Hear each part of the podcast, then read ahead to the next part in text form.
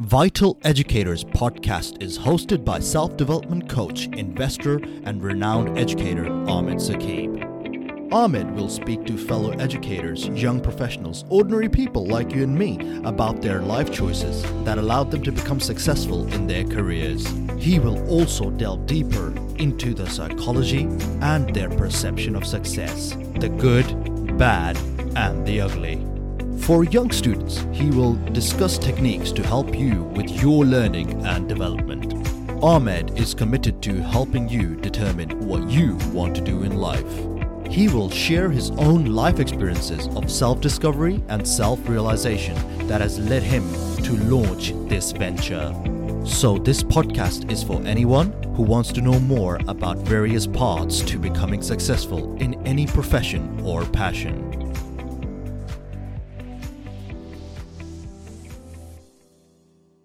How you can master self discipline and what can you do every single day to become the best version of yourself. So, mastering self discipline is actually living your life according to your values because your values determine the person that you are today in this world. Most clients of mine and the people I've met in my whole life have actually confused the idea of motivation and self discipline. Motivation is the action that you do after you have the desire to take the action. Whereas self discipline, you take the action despite, in spite of the desire. So you do that every single day. It doesn't matter how you feel. And that's why self discipline and motivation are completely two different things. So the first step is to focus on your identity, the type of person you are. What are your values? What gets you up in the morning? What makes you excited? Write those things down. Make sure that those things are aligned with who you are as a human being. And James Clear talks about this very step in his book, The Atomic Habits, where he says that your identity is, is dependent on your why, why you do a certain task. And your values will make you repeat an action over and over again, even if you don't like it. So if I really think of myself as an athlete rather than an average gym goer, I will actually take actions that will make me look like an athlete rather than an average gym goer. So I'll be going to the gym every single day to train rather than going a couple of times a week or a couple of times a month. Step two is to set frequent reminders our brain has a habit of forgetting. We always forget because we're human beings. Because there's so much going on in our lives, especially in this day and age, it becomes extremely difficult for us to focus. So it's very appropriate for us to actually set loads of reminders and tell ourselves why we're doing a certain task and what, what's the importance of this task in the long run. And a strategy that has worked for me is to set alarms for every single task that I do during the day. So if I know that I'm going to spend four hours working on something, I'm going to make sure that I spend only those four hours for that task. Therefore, I will actually set an alarm for it. I even have an alarm to tell me when I need to go to sleep because sometimes as a human, I get carried away. So if I'm playing games all that time, I know that I am really engaged in that game. I want to carry that on. But allowing and setting alarms on your phone allows you to make sure that you don't do that task for a long period of time. And having these abruptness in your system allows you to stay focused on what you need to do during the day. The problem isn't the fact that you're playing the games. The problem is that you're spending too much time playing the games. You lose the track of time playing those games or doing those activities that are detrimental to you. So controlling your time is extremely important to you. And that's one of the key ways in which you can master self-discipline. And third point is to actually embrace the challenge. Lean into this hardship and resistance. Whenever your mind tells you you can't do this or you shouldn't do this, it's not safe. That's the point with, when you know that you need to go forward and take a leap of faith. Let your body do the work. And best example of this that I have found in my life is cold showers. Cold showers have completely changed and reshaped how I function in my life and how I actually think. I told myself to embrace the challenge. I told myself do it anyway. Even if it's hard, so what? And I knew that it was going to hurt and it did hurt. It was really, really painful. But because I did that consistently, now I feel very comfortable jumping into the cold water and not worrying about how cold the actual shower really is. The next step is targeting the fundamentals. I know that you guys hear this a lot, but eating right, sleeping right, and exercising right is extremely important for you. Eight hours a day sleep, I take in my life, and uh, I eat the right food, which is high in protein and less in saturated fats. and I exercise at least four times a week. So I would encourage you to do the same and or create a technique that works best for you. More you do those things, more you takes take care of these fundamentals, it will show to you that you're already a disciplined person. So you can build better habits. And that's my next point. Building new habits, building an easier habit. So start off easy, pick something that is easier to build a habit. So for example, if you want to write down a book, probably the best way to do that is to start by saying I'm going to write a page today and a page tomorrow and a page after that. So it doesn't matter what you write, the act of writing will lead you in the right direction.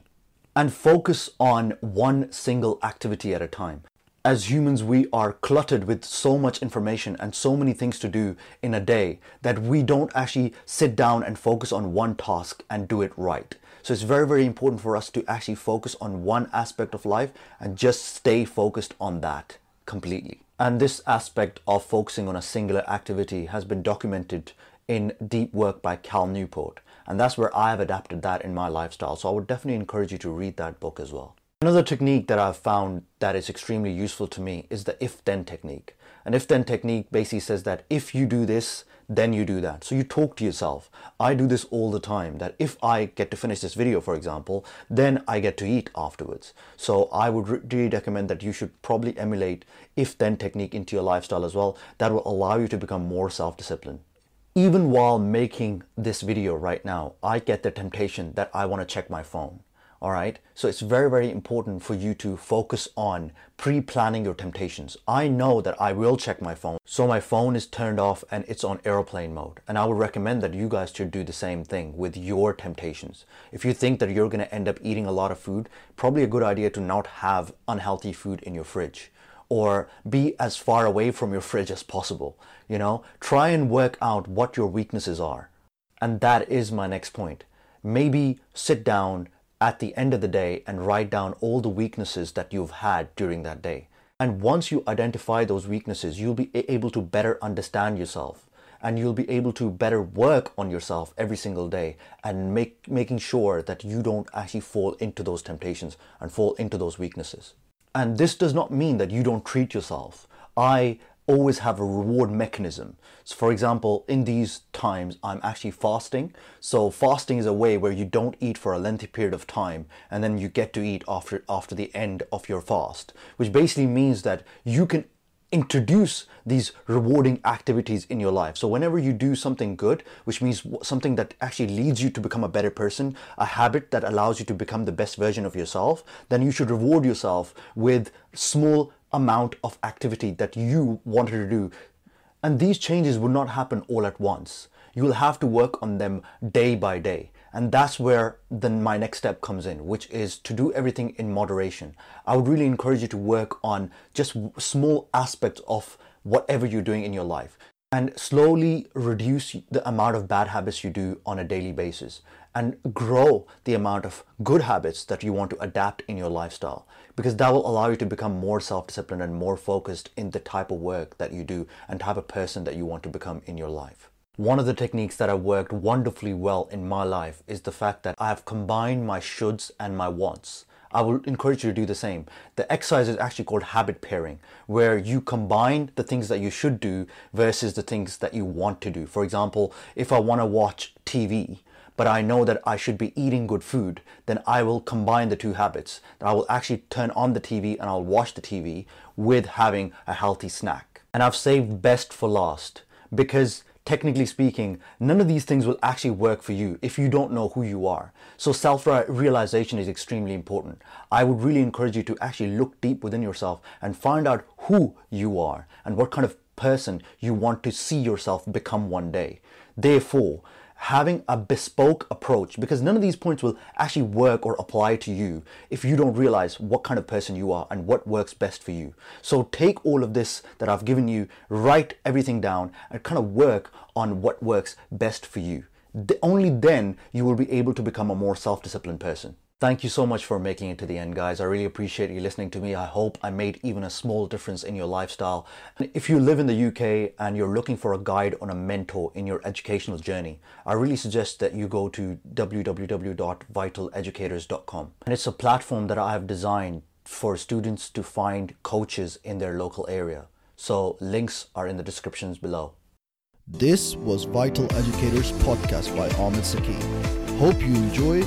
Please follow or subscribe for more content every week.